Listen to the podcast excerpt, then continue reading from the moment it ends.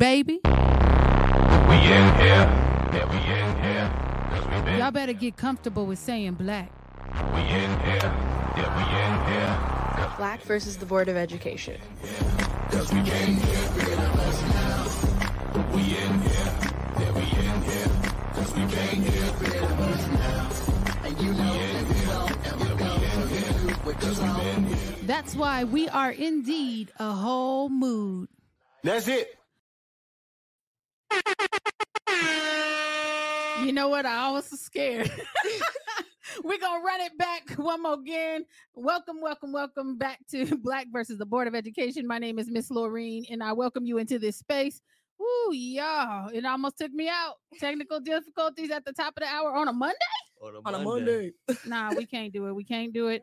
So I- exactly, exactly how I was feeling. Absolutely. Uh, but welcome back. Welcome back. Uh, we have a lot to talk about. The episode today is called Run That Back. We are talking reparations once again because there was a whole firestorm that took place on Wednesday and we want to address it. But before we get into that conversation, you know how I do. I like to go around the room and let you know who's in the building. So we're going to start today with Miss Anaya. We'll pull Anaya up because she's been waiting very, very patiently for us to get our act together. Come on, Anaya. Come on off me. Hey everyone, my name is Anaya and I'm currently a senior in high school. Happy to be back. Well, welcome back. We appreciate you. Where's Adrian? Hi everyone, Adrian, currently a college student. Uh, second time doing this, so looking forward to it. well, welcome back to the party, sir. Because you know we can't stop, won't stop. Uh, they tried to get rid of us. You heard him, heard it say, can't get rid of us now. they wish they could. Yeah. Uh, where's Jalen? Come on, Jalen. Hey, Jalen. Say Uh, hey. Hello, uh, my name is Jalen. I am a uh, college student in this California area. California area. Yeah. We're not do Oh, this we're again. back to do this. Okay. Yeah. All right. Miss Keela. Hey, it's your girl Keela, um, college student. Oh, okay. where? That was. It, I ain't telling you. she's Oh. in the region. Remember? I'm Oh in yeah, the it's the region. California Yeah. region. the California region. Uh, Miss Jada. hey, uh, hey, my name is Jada. I am a currently a homeschool senior here in the Sacramento area, and it's glad to be back. You know. Fantastic. and where is the the lady uh, who's holding up the rear today? Miss uh, Melissa. Where's Melissa at? Come on and introduce yourself, love book.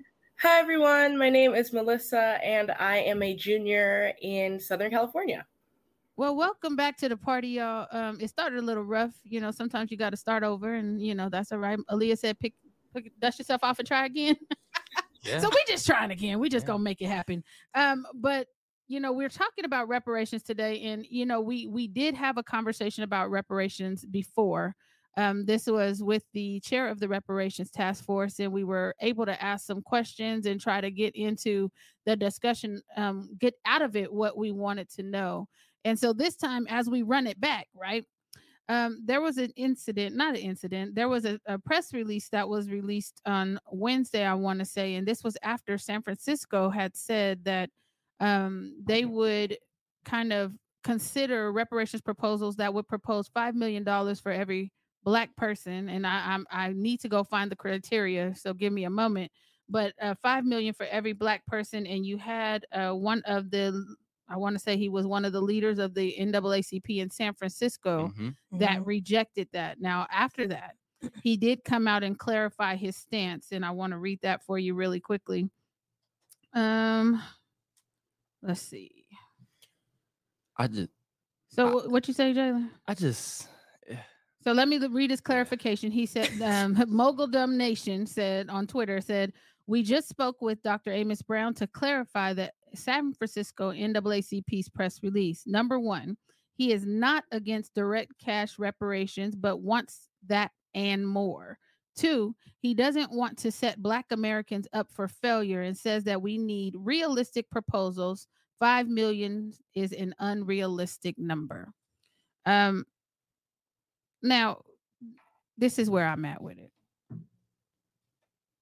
Who is he to say that it's an unrealistic number? I don't know if y'all have seen the housing prices in San Francisco. Crazy. insane.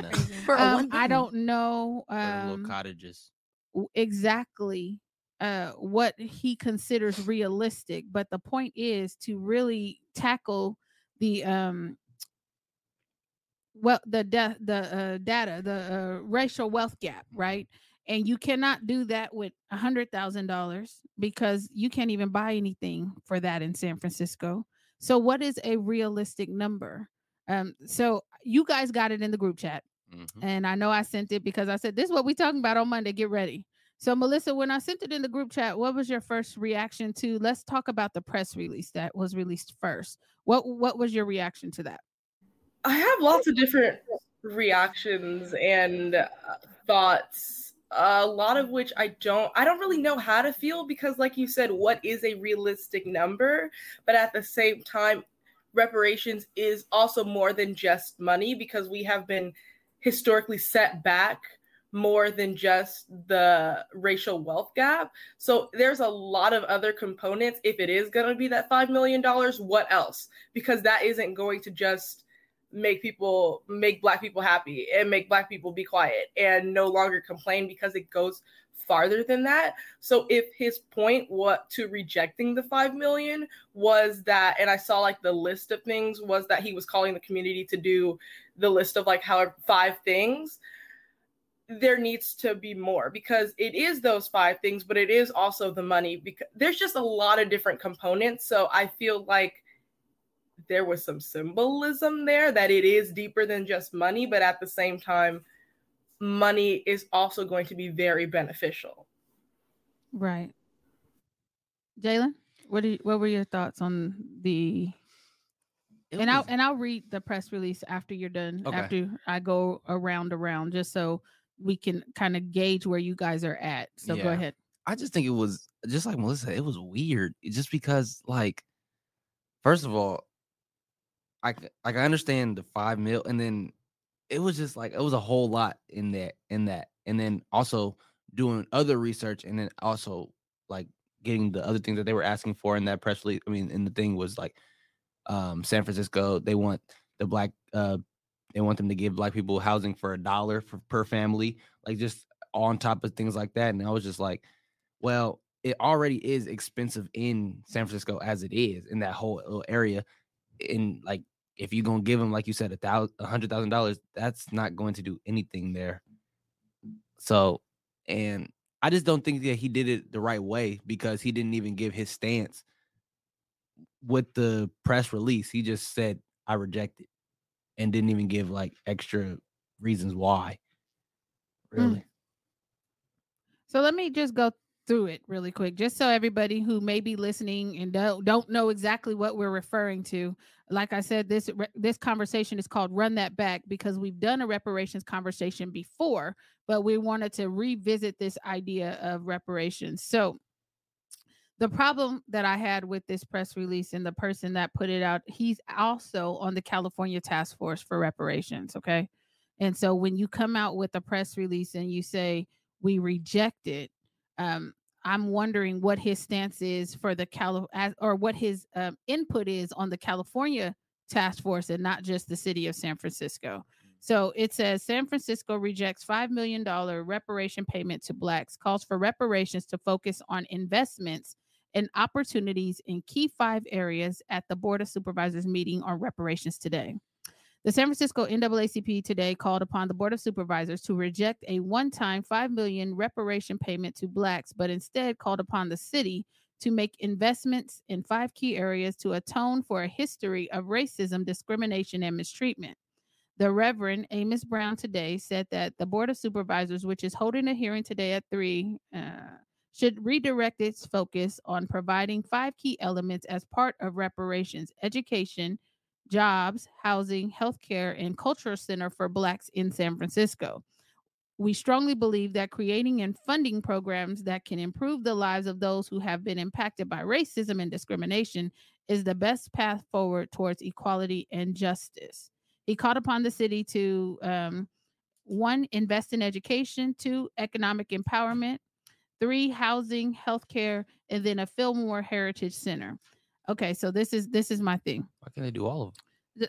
This is my thing. But So that's a pick or choose. the it's not all- issue in California has always been Prop 209. Prop 209 prohibits discrimination, and basically, this is how they got around really investing in education for black students who are at the bottom the lowest performing subgroup um, this is how they kind of um, got around actually investing in the problem they will say well we're in california we can't discriminate so putting that language in there reverend dr amos brown and saying okay we want you to do this for blacks this is just another in my opinion dog whistle because they really don't want to do anything for blacks specifically here in California. That is my opinion. Um, and so when you start to talk about housing and education and all that, those are all social programs that they could do right now if they had the will to do that. So why would it that then be um, adequate, right? in forms of reparation. Reparations is an atonement for a debt owed because the work has already been done, right? So I need y'all to think about that in terms of he's saying, no, no, we wanted to go into education. Well, they if they had the will, they could do that already because black students are the lowest performing subgroups or economic empowerment. Now they have things out here where say for small businesses, right? Mm-hmm. black black people who have small businesses 90 something percent of black businesses are run are, are micro businesses which means they have one employee which is the owner if they wanted to invest their small business monies they could do that now so why is this being injected into the reparations conversation as if it's adequate to really kind of tackle some of the things that we're dealing with and why does that have to come out of any money that they're promising us for a debt mm. that's owed by the way why does that have to come out of anything that they owe to us to then be able to say, okay, well, we're going to put this in and we're going to make it for blacks. Blacks what? Like blacks from America? Like it has is it a lineage thing? Like what are we talking about? And so I want to be very, very clear. So Jada, when you hear the the press conference or I'm sorry, the press release and the things that they're talking about, what are what are your thoughts? Well, my thoughts were why did it like okay, they're talking about all these things now. Now that somebody had throw out had threw out a 5 million reparation payment. They're like, "No, let's not do that. Let's do this instead." Why didn't you do before? Like why did it take the mention of money for you guys to be like, "No, forget the money. Let's do this." Y'all could have been done this. So, it was just interesting and uh, you had made up a good point. It was like who is it for? Because when you just say blacks, that's for everybody. You're talking about the immigrants that just came in here because they like to group us in that term African American. When some of us are just ADOS, American descendants of slaves. And I think that reparations are specifically for American descendants of slaves. But when you just say blacks, that's just like anybody who's black, come on in. But that's not how it should be. It should be for a specific group whose ancestors have paid their have whose ancestors have a no, whose ancestors gosh, I don't know how to put this. I'm just Did the work? Yes, whose ancestors did the work. Thank you. Okay. simpler terms. Built the country for free. But it was also interesting on how he like went in to describe these like five separate things, like oh, invest in education. Black students don't perform as well as their peers. For some reason, it just took. It was very demeaning. I don't know Mm. why I took that very demeaning. Like it was our fault. Like we chose to put ourselves at the bottom. Mm. And I was like, well, whose fault is that? Like, Who? let's be for real. So it that was weird. I'm not gonna hold you. I read that with a side eye because it was very confusing. But then when they were Well, hold talking, that thought. Hold that thought. Let me go to Adrian. Okay. Adrian, when when you looked at this, what were your first thoughts? Uh, when I first read it, I was confused because this is stuff that should have been advocated for years ago. I mean, Hmm. why is it just coming up now? We should have had this during at- when the civil rights movement was over. Ooh, And so I, I also get confused when he says five million dollars is unrealistic. To me, that's not enough, Ooh. considering how much, like, considering how much our ancestors worked and how much money they made for their slave owners. Mm. That five million is nothing compared to how much work they did. and some of them sacrificed their lives, which is priceless. Mhm. Mhm. So let's keep it a buck. Mm. Keela, what do you thought? Um, when I was doing some research, kind of to piggyback what Adrian was saying, like five million isn't enough. Literally, I was reading and it says that um, ninety-seven thousand per year slavery for two hundred fifty years. Mm.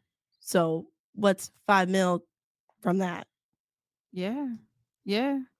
And I don't think that people really have an idea. So when we talk about reparations, you know, I keep hearing this the same mantra. Well, nobody alive today, Yeah, that's their best. you argument. know, favorite Mhm. argument. went through slavery. went through slavery. like duh. But Well, but they still benefited from it because that money was passed down through generations. So let's keep it real. Mm. Um, but it's not just for slavery, it's also for something called accrued disadvantage, right? So not only slavery, you had Jim Crow laws, which I believe they're trying to reinstate I in. Mississippi, Mm-hmm. two separate, you know, court systems. Mhm. Okay.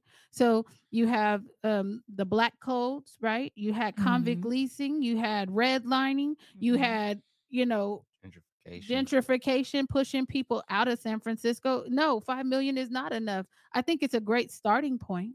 Right. I think it's it's a great I I, I like the whole m- property for a dollar, but are you putting people out of properties that they amassed since they kicked all the folks out? Or are they going to have to find places where are they going to be rele- relegated to tiny homes? Like those are the dollar homes? Like what are we talking about? And is it going to be comparable to what was lost, right? Mm-hmm. And so when you start hearing people talk about things the way that they do, and they like black folks are complaining, right? Because that's what you will hear out in Yep. the atmosphere. Mm-hmm. Black folks are complaining. Black folks aren't aren't owed anything. And I think I see our guest that just came in the building. So we want to make sure we get Mr. Lodgson into the conversation. Um, you know, we done started without you. Sorry. Yeah. Go ahead and introduce was yourself. good. Yo, I, hey yo, and pardon me, pardon my pardon my background and pardon if you hear a little noise. I'm actually at Access Sacramento right now. Just finished the Tamaya Game show talking about California reparations, which I know we're gonna talk about today. So I appreciate y'all for having me. Good to see everybody. Good to hear everybody. I was loving the discussion as I was coming in. So so please, please con- continue because I, I I love everything I was hearing. Just real quick though, Chris Lodgson, CJC Coalition for Just and Equitable California. Uh, we are California's first and only organization born just for reparations. That's all we do. And we are working right now to make people know about what's going on here in California per California reparations and also help people get involved, especially our young people. Well, we're we're absolutely glad that you you fell into the building because I I was just about to get on my soapbox, but since you're here, I want to hear directly from you because I know that you've been at all of the town halls that you guys are um, doing something with the media, um, making sure it's covered. You're introducing people to the reparations task force members. Um, talk about the process that you guys have been going through as you're kind of wading through the waters. And then I know there's some drama that kicked off last week. So I want to talk about the OMB as well. Uh, so let's start with There's always some drama. yeah, well, so and you know, and for for those who don't know, you know, California really is still, from what we can tell, the first state to have a state level task force, or really a group of people. Let's just break it down into regular words, right? A task force is just a group of people who have a job to do, and this group of people has to create a reparations plan for Black Americans who descend from U.S. slavery here in the state of California. Among other things, they have to do two other things too. They have to study reparations with a specific focus on what California's role was with slavery and what and what came after slavery. A lot of people don't know there was slavery in California. California was not a free state. California was not a state that that came into the union with no slavery. There was slavery here in, in California. And so one of the things that the t- that the state task force or group of people has to do is study reparations with a particular and specific focus on what California's responsibility is, and then also educate the public, educate the people about what it learns, in addition to creating a reparations plan. And this group of people that we call a task force, they're going around from city to city here in California and holding public hearings. As a matter of fact, the next public hearings are in a week or so from now, March 29th and March 30th, right here in Sacramento downtown at the EPA building on I Street, 1001 I Street. And these public hearings are for you and me and members of the public to tell the task force what we want in the reparations plan. And that's one of the things that the task force is doing is they're developing a reparations plan. That plan is going to come out no later than July 1st of this summer, so in a few months. And this is part of the process, and this is part of the process that the task force has been has been doing. And this is to your question, going from city to city, hearing from the people, hearing from the public, going to different communities. Our organization, CJEC, also does reparations Q and A's. I know we're gonna be doing one soon. Actually, later on this week we'll be with BYLP. So make sure y'all come out this this week right here, um, Saturday the 25th from 2 p.m. to 4 p.m. Um, at the offices of BYLP in Elk Grove, so that you could ask your questions and and get your questions answered about California reparations. So the task force is also working with organizations like ours to do these kind of things.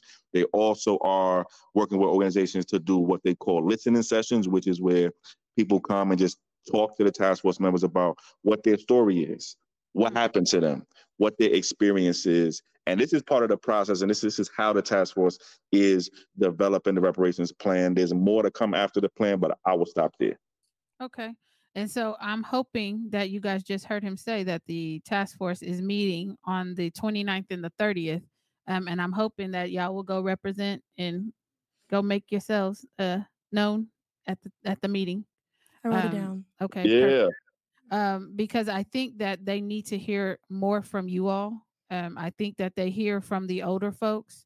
Um, but I think you all should have a specific input because you are actually in these facilities or on these campuses and you see what's happening with students who look like you. You can feel the difference in the way that you all are treated, and only you can communicate your story.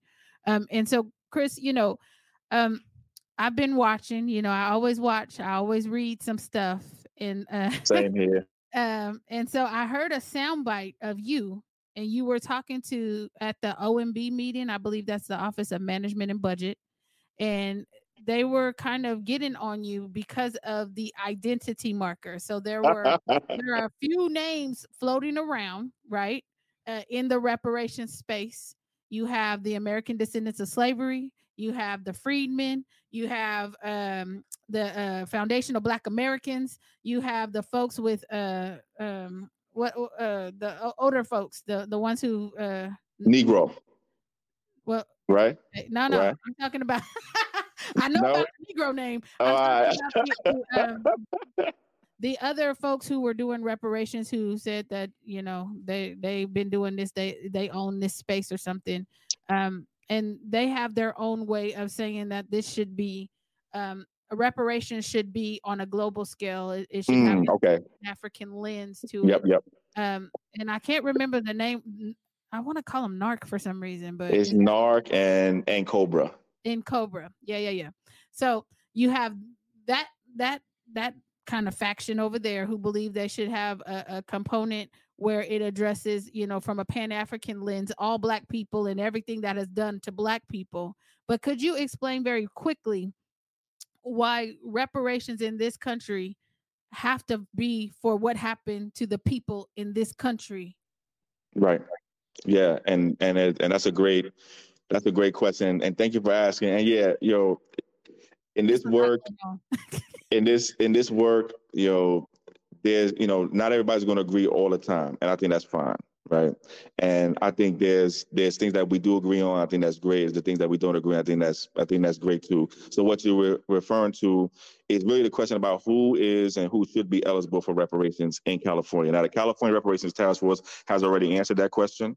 The mm-hmm. California Reparations Task Force said last year that those who would be eligible for reparations in California are, and I'm going to loosely quote here, the group that's eligible is defined by those African Americans who are descendants of persons who were enslaved in the United States. So that is the right, that is the right people, and and that and that is the right focus for who should be eligible for reparations in California.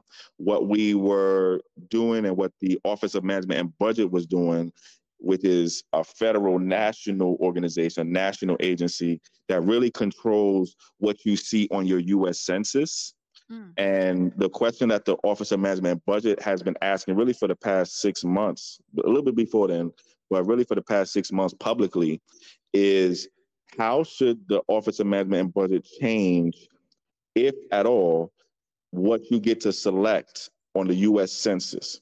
And this is important to the reparations work because right now, at least outside of California and really not yet in California, not yet. And I'll talk about why not yet in a second. But right now, we don't collect information at all on those who are descendants of U.S. slavery. And I want you to think about that for a minute. There's no city office you can walk into, no state office you can walk into, no county office you can walk into yet here in California yet, but also outside of the country where you can say, just tell me how many people here, just tell me how many people here are descendants of US slavery. That information does not exist. And that's a problem. And that's something that we've been working to fix for a long time. And part of what the US Census through the Office of Management Budget has been asking is how should we change the US Census? And last week there were a bunch of town halls where the where the OMB officers, Office of Management and Budget, was asking the public to tell them how they should change it. And uh, I, and one thing I think to say is that everybody that called up did an amazing job, really saying the same thing. Some people refer to this group of people as American descendants of slavery. Some people re- refer to this group of people as foundational Black Americans. Some people refer to this group as American freedmen. We're all talking about the same people, literally all talking about the same people.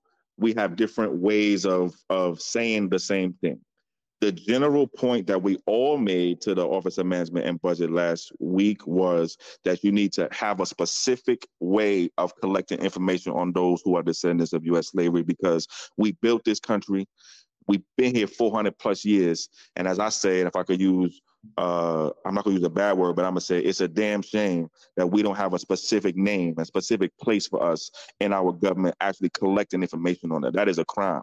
And Absolutely. so and that and that's part of part of what I added to my comments in the in the in the public town hall with the Office of Management and Budget. Last thing to say is, you know, my recommendation to the office was create a specific category for those who are descendants of U.S. slavery, and I thought, and I still think, the easiest way to make that clear and make that understandable to the most number of people is just to call that place African American descendants of persons enslaved in the United States. Why? Because African American is already widely known. You just have to qualify that and say descendants of persons enslaved in the United States. That is the definition of American descendants of slavery. That is the definition of American freedmen. That is the definition of foundation of Black Americans. We're all saying the same thing. Last, last thing I'll say is last year at the coalition, we wrote uh, a piece of legislation that the governor signed called, and it, it, it's section 14 of a bill called SB 189. And that bill will make California, starting in 2024,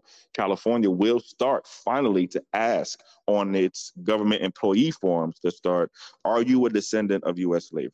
So mm. that's going to start happening here. Nice.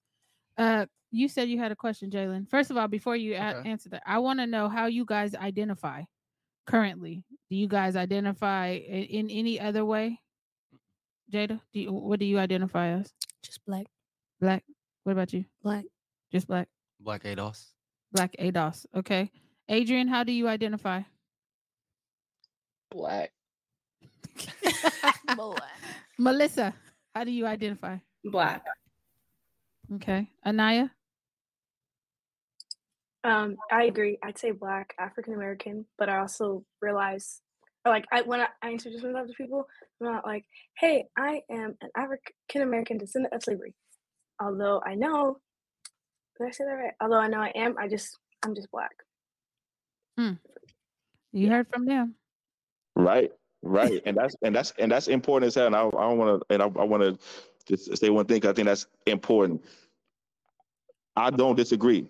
I identify when I'm talking to folks sometimes as black, sometimes it's African American, sometimes it's American freedman, sometimes it's American descendant of slavery, sometimes it's, it's a foundational black American. It depends on when I'm talking and who I'm talking to. But what we're talking about right now also is how our government sees us. Correct our government right now has a definition for all of us. It's called Black slash African American. That is how the def- that is how the government sees all of us. And what we're telling the government is that's not good enough. Sometimes it's good, but it ain't good enough right now, especially when we're talking about reparations.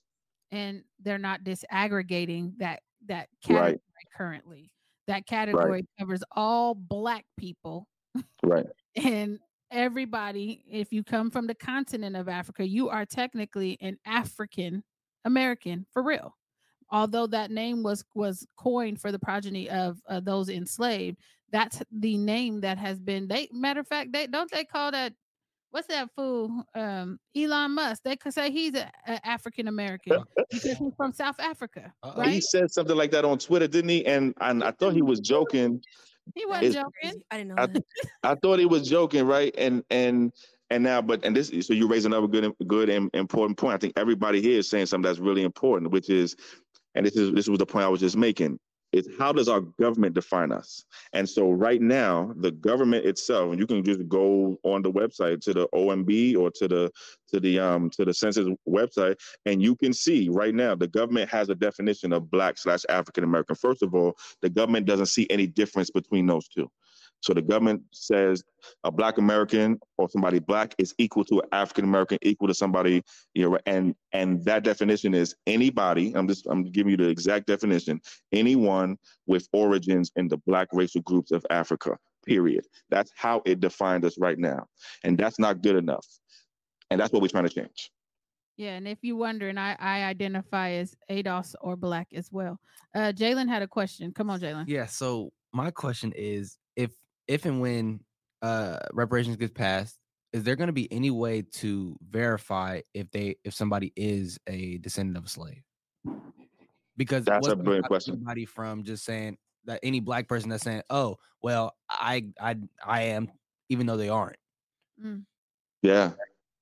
So that's a good question. And the, the short answer is yes, there will be ways and there are ways to make sure one that there's not fraud and people not lying about who they are and you know and whether or not they are descendants of US slavery and and there and there are and probably should be consequences for people who who do that. So as I said before, the state reparations task force, again, this group of people they have already decided and said who will be eligible for reparations in California. They've defined it as African Americans who are descendants of persons enslaved in the United States.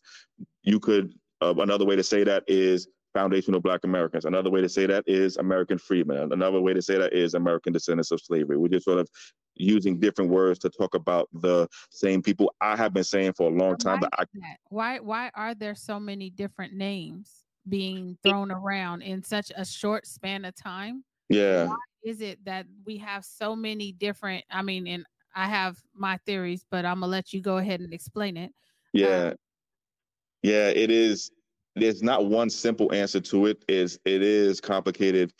Um, you know, I think it is partly because people have, you know, different preferences for what they want to identify themselves as. Some people, and, we heard this in the in some of the public comments at the Office of Management Budget, Budget Public Town Halls last week. Some people don't like the word slavery anywhere near the you know sort of how they identify themselves. Some people don't like the fact that you know that that they have to take away black. Some people don't like the word African anywhere in the way they identify themselves either. So there's there's multiple different reasons to it. You know, there's there's also you know been some you know there's and let's just keep it real. There's been disagreements among people about what the right way to describe ourselves is. And I, and as I was saying, I and I and I've been saying this for a long time now. I care less about the label and more about the definition and the description of the people who you're talking about. I've been saying this for a long time. This is why you don't see me in the, you know, the label gangbanging that be that be that be going on and sort of the set tripping and you oh if you are you ADOS, you know, you know, that's your set versus you the FBA set when when we Right, right, right. When literally we are literally describing the same exact people, right? Like, I mean, just some people have different preferences.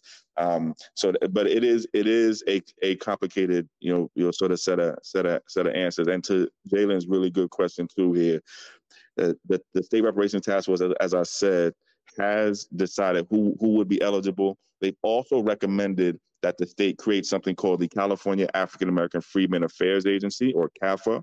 And in that new agency, there will be sitting something called the Office of Genealogy. And that, I think, will be the place where we will have the answer to your question, Jalen. What types of records will, will, will folks need? And how do we make sure that people don't lie and then try to say that they are something that they're not? So I would say stay tuned for the detailed answer to that question. Okay. And I think that wasn't there other criteria, not just that um they be persons enslaved, but they would have to identify as uh, black or African American for a specific for for a specific amount of time, or is that was that for the federal um, consideration? That is right now. That is actually I've only seen something like that in the San Francisco plan. And so, and and it's important for folks.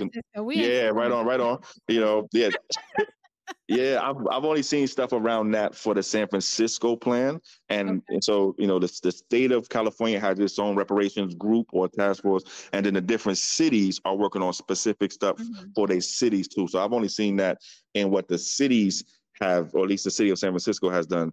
The mm-hmm. the only other thing to say is um, if you read the book called From Here to Equality by Dr. William Sandy Darity Jr., one of and who who has been doing a bunch of great work on reparations for a long time now. He's actually one of the economic advisors to the reparations task force in California. He recommends, in his knowledge, that one of the requirements be that you have to have self-identified as Black or African American on some government forms for at least a number of years, and then also be a descendant of U.S. slavery. Now there are some, and and this is public, and you know we've we've discussed this with folks publicly and privately. There are some challenges with that too. Um, one because uh, well, there's there's two big challenges with with that too. At least that first part, right? The self-identification part. Actually, part of part of the answer and part of one of the challenges is what Jalen just sort of brought up too, which is that you are self-identifying. So people can self-identify any way that they want, right? That's the first thing. But the second thing is some, for example, on birth certificates here in California, there was a time where where your race was removed from your birth certificate. I don't think so, I have one on my birth. Right. Right. And so if we use, so if that's part of how you need to be showing that you are eligible, that's going to raise challenges. But the big challenge, the real big challenge is the law and our constitution. And y'all very smart people, y'all know the law is different from the constitution. Actually, the constitution you could think of as in charge of our laws. So you can't make laws that go against the constitution or else we call that unconstitutional. So in our Constitution and in our laws too here in California, we cannot, by law and by Constitution, do things based on race. We can't make programs, government policy, give government money for a particular group because of their race. We Even can't do that. They already do that, but we won't blow the whistle. you can't do it saying it openly, right? Oh, you, so right, you can't do it say it like so like yeah, like if so, you know, like if I if if we were to say reparations are for those who self-identify as black for a number of years, period. So just check a box saying you black and show that you have self-identified as black. That will almost certainly, usually, be illegal, be against our constitution because of what our constitution and our laws say. So there's some there's some problems with that too. Yeah. Uh Melissa? So I wanted to circle back to a question that you asked earlier, Miss Lorene, about why we think the different names like Black, African American, ADOS are used. I think, and I totally agree with what you were saying earlier. I also think that there is, at least from my standpoint, and relating it back to some of my, um, just to some things that I have noticed, I think it's to or at least the effect of it has divided us because like you said they're all describing the same things but there is also the fighting between the groups saying well no we deserve it more than you deserve it. We deserve it more. And i think it relates back to like to even within the black community aside from the names but like even the way that we describe each other and our skin colors light skin brown skin dark skin like all of that. And that relates back to colorism which started with with uh mm-hmm. with in slavery and the house slaves and the field slaves i feel like it's again another form to divide us so we aren't united to actually get what we need to get the reparations and to get what needs to be done done. That's just an observation that i made. Well and I, I think that there's another part to that. I think this is my opinion. I think some sometimes we don't have enough people willing to be second. Everybody has to be the boss And so sometimes when you have one faction doing this and someone disagrees, they be like, well, bump that. I'm going to start my own. And then somebody disagrees out of that faction and then somebody else starts their own. So without being united under one cause, one leadership, one ideology of how to move forward, you will always have the divisions because there's other people who think they're going to do it better, but then they start to encounter the same type of things that other leader had because nobody wants to be second, everybody wants to be first. And so a lot of times that's what happens. It happens here in the nonprofit world too. We got too many people want to be the boss and nobody wants to be a nevertheless. I got that from Pastor Omar Tebow. Yeah, I'm just shouting him out. Uh, everybody wants to be the boss. Nobody wants to be a nevertheless, meaning whatever vision you have as the boss, I'm going to support it and I'm going to support it wholeheartedly instead of poking holes in the boat while you're trying to row. Mm-hmm. So I think that's we're seeing a lot of that um that type of ideology permeating not just with the reparations conversation it's in the nonprofit world it's in the the corporate sector right you and it it just keeps going because everybody at some point is going to have to humble themselves and realize, well, you may be a boss in this area, but when you come over here, you're going to have to be a nevertheless, and you're going to have to follow somebody's leadership. And I think that's where we get it wrong. Anaya, what do you think? Um, I agree, but I wanted to make a point going on. Someone mentioned how you would identify everyone like accurately. And I was wondering the same thing because a lot of records of people who were enslaved are lost. So I'm like, how do you make sure the right people are getting their reparations? That was my thing. Mm. That's, that's, a great question. Great question. Yeah, that's, that is that is a great question, and that is something that I know for a fact that the State Reparations Task Force has been thinking hard about, working first and and at least up until this point to get the thoughts and ideas of genealogists, and these are people who who do this work every single day, whose job it is every day to help people demonstrate and show where their family came from. And I think the answer to the question really is about how how we design the process for demonstrating that you are eligible for reparations. You can design it in a way that's easy, in effect, too easy. You can also design it in a way that's too hard. And this is, and I, I want to bring your question, Anaya, and Jalen's question to, together because I think they're very smart and very related. You can, it, it's really about how we design the process, and and we the process has not been designed yet. So we have really time now to make sure that we hear all of the things that we think could go wrong, and then make sure that we design it in a way that that stuff is not in there. Jalen's part Jalen's question was sort of on the one side, you know, it, what if we make it too easy? Because then people could sort of cheat it, mm-hmm. right? But then the, your your your question is about well, what if it's too hard, right? I mean, because you know the records are gone, right? And so so what if it's too hard? And I think what we're going to have to do is design something that is somewhere in the middle, where where where it's not so easy to to cheat it, but it's not so hard that people can't do it. And I think that's what we're going to end up with in the end. But that is, I think, what we have to do now. We have to design it in a way that I think is is is smart and simple, and also takes into account what you all already and have you know have been saying that we have been done wrong as a people. Part of what reparations is about is about repair. It's not our fault that ain't no records for or uh, ain't enough records for who we are as a people. That was part of the breaking of us. That's part of how we got broken. And this is to the to the last part and point that we were just talking about. This is probably why you don't see me in the you know label gang banging. Why I'm this label versus I'm that label. I really am. You know, I'm really focused on the people and the description of the people that we are talking about because we're all talking about the same people. It's not our fault that we're going through this. I don't want to call it an identity crisis, but we're, we're, we're going through something as a people right now where we're trying to define who we are to us. And that's important for us as a people to do. And that actually, generally speaking, can be healthy, even though it's messy and and yeah, it gets hostile some some some sometimes. And like I said, I don't, you know, I don't really participate in the, you know, I'm this label set versus that label set because we're all talking about the same people.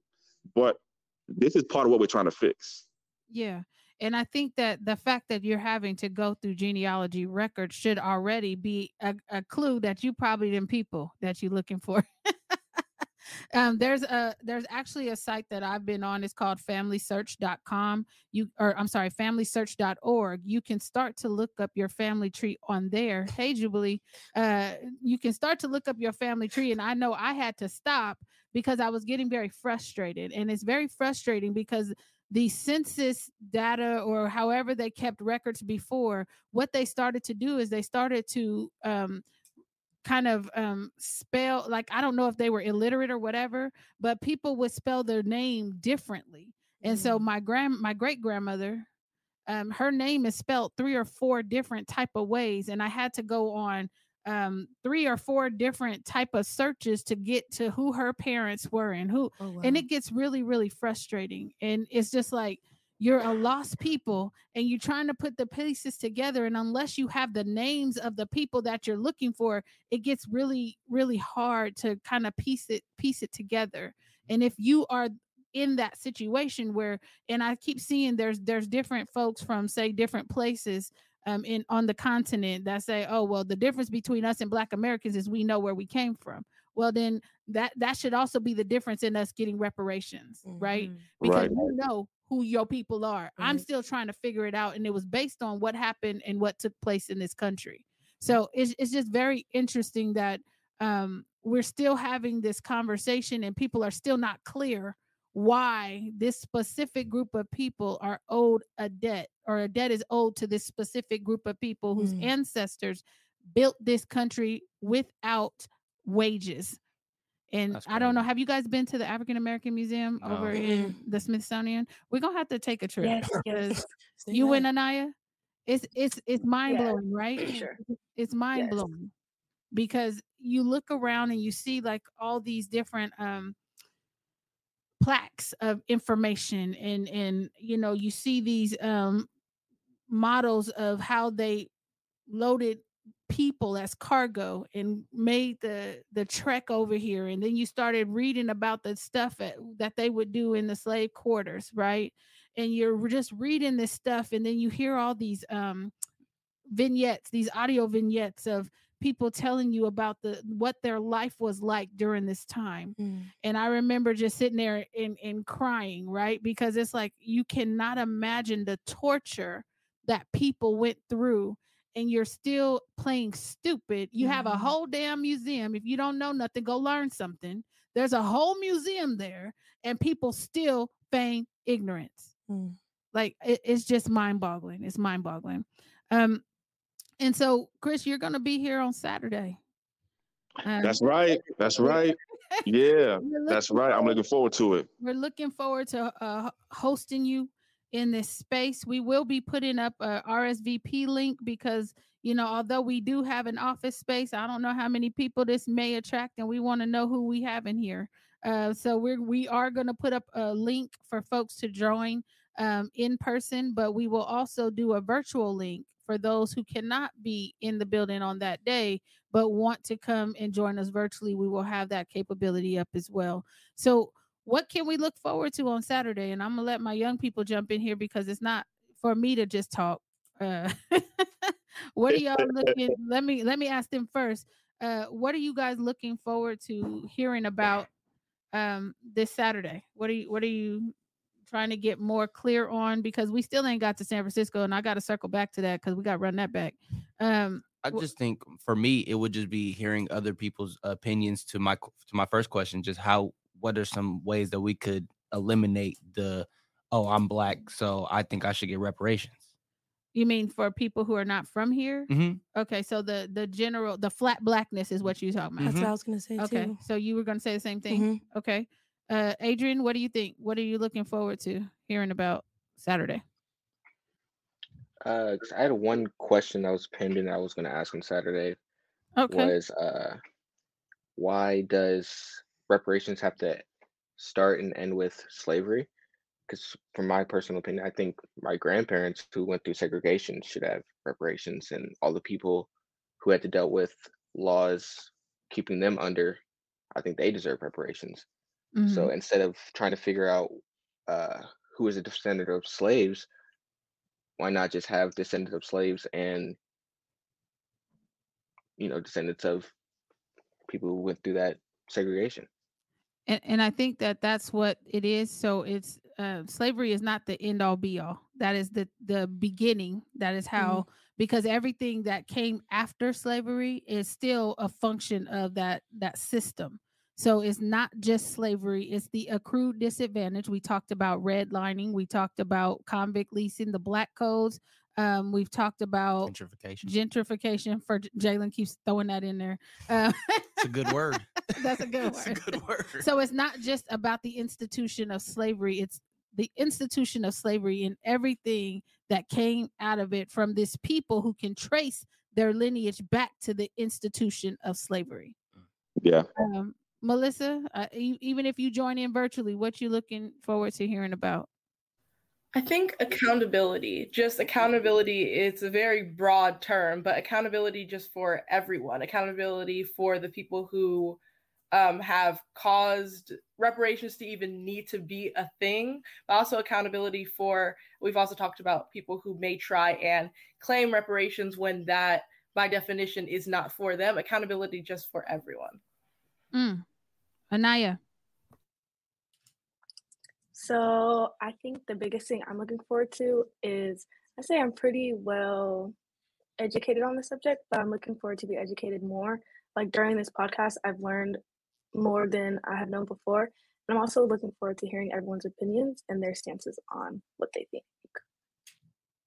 I'm I'm waiting to hear those stories Love that it. people that Chris was talking about. You said that there were some listening sessions and there were some stories that people yeah relaying i'm interested in hearing those because i can tell yeah. you some on the education side of it um, but in terms of the other um, industries or the other groups of folks out there from the workforce to um, anything else like that's not my wheelhouse but i can definitely tell you on the education side what's been going on with specifically uh, children who descend from slaves yeah. slavery i can absolutely qualify that um, yeah. You, Keela? Mm, I was we? just gonna say more like i I'm kind of opposite of Anaya. Like I know little, so like all of this today has been like not overwhelming, but definitely very educational. So I'm definitely looking forward to like just learning kind of like everybody said, just everything. Okay. More like. Well, we're gonna have to send you back to that first oh, podcast. Oh, yeah. right. That's what I was like. I wasn't in it. I'm like, that first one was I'm G. like, well, this is crazy. Like I'm listening to everything and I'm like, oh yeah. Oh my God. You hear it, Chris? I hear it. I hear. I'm I'm I'm loving everything I hear, and, and everything that you're looking forward to is what you're going to get. And what we're doing this Saturday, again, this Saturday, March 25th, 2 p.m. to 4 p.m. at the offices of BYLP and Elk Grove. What what we're looking forward to to providing for people and, and actually being able to do for folks is exactly what you said. So normally, what we what we do is first give folks a what what we call a California Reparations 101. So we help folks understand first what we mean by the word reparations, specifically as it is connected to the California Reparations Task Force because the California Reparations Task Force or group of people, they have a specific way that they're talking about what reparations means. And so we, we want you to understand what they mean when they say that word. But we also want to hear from you what you think that word means and what that word means to you. So California Reparations 101, where we help to define and understand what the word reparations means. Also, and this is important, what does reparations not mean? So mm. what is not reparations? There's there's there's reparation and then there's things that's not reparations. So we make that clear too. Then we give you the basics of the California Reparations Task Force itself. So, you know, how did it get started? Who's on it? What do they have to do? When do they have to do it by? What happens next? When can people expect to see and hear and actually feel some actual change, actually get some reparations? That's the basics. And then we answer every single and any question that you have and, and hear any thoughts that you have about what you what you heard. And, and that's really what we're going to do and what folks should expect on Saturday again. Saturday, March 25th. This coming Saturday right now, 4 p.m. to excuse me, 2 p.m. to 4 p.m. That's all right. All right. You already know. Be there. All right. Be there. It's free, open to the public. Be there this Saturday right here. Get your questions answered. If you be in person or as we as we as we just said, there's a virtual link coming for you too. Make sure you there. This is the time to be a part of the process. This is the time to be a part of the fight. This is the time to be. This is actually a time to get involved because the task force is working right now on the reparations plan. So they need to know from us like what should be in that plan, what should not be in that plan, etc. Jalen? And then my last question was, uh, I remember the first time we we had the pod, the reparations podcast. You said that it was a two year plan. Isn't isn't that second? Are we in the second year yet? We are, yeah. As a matter of fact, the reparations task force by law is required to finish their work and be done at least with the plan for reparations no later than July 1st of this year. Okay. So no later than July 1st. So we got a few more months before the plan. Now there's stuff that comes after the plan though. We could definitely talk about that too. But yes, absolutely two years. And so before you get out of here, because I know I keep saying we're gonna talk about San Francisco, and you were talking about what reparations is and what it isn't. And I found the press release that was um, released uh, by the San Francisco NAACP. Um, I found that very interesting uh, because everything in his five points for me is something that they can do right now without attaching it to a so-called reparations plan. Um, and I know that he is one of the members of the task force. Um, so, w- what has been, and I don't know if you know the answer to this, what has been the general task force response to that press release? And I know it was walked back a little bit, um, but what was the initial response uh, that you were hearing? Because you was probably seeing what I was seeing on Twitter on Wednesday night. Twitter was on fire, B. Twitter was uh Twitter was on fire, and not just Twitter. You know, YouTube was on fire, and, and Instagram was on fire. a lot of vitriol coming towards the NAACP. Period. Yeah, out of San Francisco, and you know, I was actually just just, just to be honest, I was actually quite surprised to see that early last week, and there and there was there is a corrected or a correction press release out now. I'm not sure if you if you've seen that where you know they sort of you know explain what their position is. So that, I think that's probably you know the the latest. Make you, will make you clarify. Yeah, right, right. You know, for sure. yeah. And I was, like I said, I was, I was surprised to see that, and you know, just so, and that was a statement by the San Francisco NAACP early last week. Again, there was there was a correction put out, and in the in the original press release was quoted um, Reverend Dr. Amos Brown, who is a member of both the San Francisco Reparations Task Force and the California State Reparations Task Force. So, as I said before, different cities are doing their own thing too, and the state is doing something for reparations too. And the person who was quoted in the press release that we're talking about is on the city of San Francisco Reparations Task Force and also on the state of California Reparations Task Force. And the press release was about the San Francisco plan, which that I, I'm gonna be honest with you too, and I, you know, and I've, I've, I've said this publicly also has problems. If you ask me, there are there are there are problems with the San Francisco plan, which I think right now is recommending a bunch of different things. One of the things that has caught the attention of the media is the the five million dollar, you know, proposed or or or said to be proposed payment to each quote black resident according to how they define who's eligible. And there are problems i think with both of those.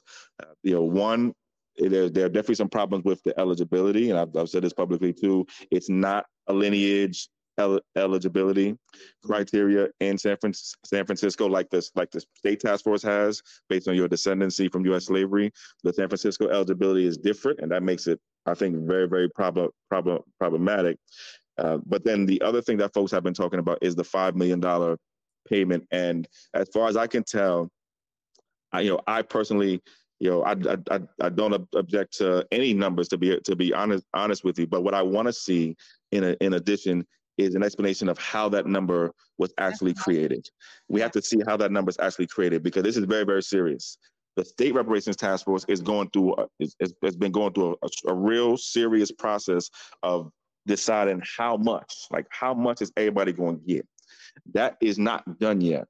And so I would like to see from San Francisco how they got to the $5 million thing. And I think that is what at least the corrected San Francisco NAAC press release says, you know, and so I'm, I, I can understand that more, but when, yeah, but when I saw that first press release, I didn't, you know, I, I was definitely surprised to see that and you know we'll we'll have some more you know some more some more things to say about it. Last thing I'll say is you know Wait, wait, uh, before you say your last, yep, yep. you want to tackle that question? in the chat? Yes. So the question is, how do adoptive people get handled in the mix of reparations? And right now, at least at the state level, right now, what we understand is that the task force again will be, or most likely will be, deferring to the Office of Genealogy to help sort of define how people who may not have uh, access to a lot of great records, right? And that that so if it's if it's difficult for some of us who are who are not in some of these you know government systems like the foster care system or you know the child welfare system, some of our folks will have a harder time than time than others. And and so the answer to that question really is stay tuned and the answer in detail will be given by probably the Office of Genealogy when that office is created. They will have some rules about, you know, this is what records you need, this is what records you don't need. If you're a foster care child, this is what, you know, this is how we're going to help you more than we help everybody else, et cetera, et cetera. Um, because there are there are folks who are going to have more trouble than others. You know, our folks in the foster care system, our folks who are, you know, as as the as the question is saying, folks who are ad- adopted, our folks who are unhoused also are folks who went through the criminal justice system. Some people are going to have more difficult time than others potentially. Again, it's about how we design it. We can design it in a way that's supportive for those people, and we can design it in a way that's not supportive for those people. And I'm going to be fighting to design it in a way that's supportive. And so hopefully Jubilee will jump either on the Zoom link or come into the office and we can start to hear from her as to how she thinks um, it should be designed to take into account our, our brothers and sisters who went through the adoption process and their adoptions are closed. I, I for one have never thought about that. So thank you for raising that, Facts. Jubilee. Um, Yeah, because I think that adds another layer Yeah. onto what it is that we need to be considering um, and to be considered. So actually, she should also go to the um, open the town 30th. halls on the 30th, the 29th and 30th and put that on public record because I don't know if anybody's thinking about that. So thank you very, very much. And you know what? With that, y'all, we don't run out of time. Flew by. That That's went crazy. really That quick. went super fast. I'm not going. So fast. Yeah, that was very informational for me. So we need you. to we need to make sure y'all are in the building on Saturday so we can come and we can start to kind of get a better understanding of what Mhm. it needs to look like, what we Mhm. think it should look like. You know, Chris will be here, right? Chris, you'll be here. Oh yeah, person. He Oh, gonna be yeah. Hell in yeah. person. We In might feed him. that's right. Yeah, better. You better feed me. I'm gonna Oh, yeah. feed you. I'm gonna feed you. Oh, but you did- you did I'm just playing. I have some salads here for you. Thank you, because you know I'm I'm 100 percent plant based. Yeah, you know what I'm saying. Oh. You be, Well, we'll take some some ideas. We'll, we'll talk to the resident plant based you be eater eating in here. quinoa. Quinoa. You be eating quinoa burgers. Uh, uh, That's right. that's right. so look, um, before we get out of here, the one thing that I want to mention is not only do we have this reparations conversation coming up this weekend from two to four, um, we also are preparing for celebration weekend. Come on, man. Like we cannot. I'm like, what is it, you know, he was a little late on the cue. You know, I'm gonna have to start punching at him. Um, but uh, celebration weekend will be June 23rd through the 25th. We have Shout a out to Jalen's whole weekend planned to celebrate what we call in dripping in black excellence. Yes, because I just came up with that. Um, that's what we gonna call it. All right. Since we didn't have a theme, I just Word- came word. up off the off the dome. Jalen's birthday Um, weekend. And and so Jalen wants y'all to know it's his birthday weekend. Come on, man. Congratulations, Jalen. with me, man. Um, and so we are looking to have a good time. Hopefully, you know, we can bring our people out to celebrate our babies uh, because it's a big deal. It's a big deal that they can survive this education system in the first place, but to come out and be greeted by community is even better. So we want to make sure we get ready for that. So with all that, y'all, we're not going to do the wave individually today. We'll just wave and get on out of here because we over time. Uh, so catch us next week, 430 right here on Facebook and YouTube, and we will keep the distractions to a minimum, and we'll try to make sure all our camera equipment is working in in, in good working order. All right. So with that, peace out. We'll see you next week. Adios. Whole mood, baby. Oh.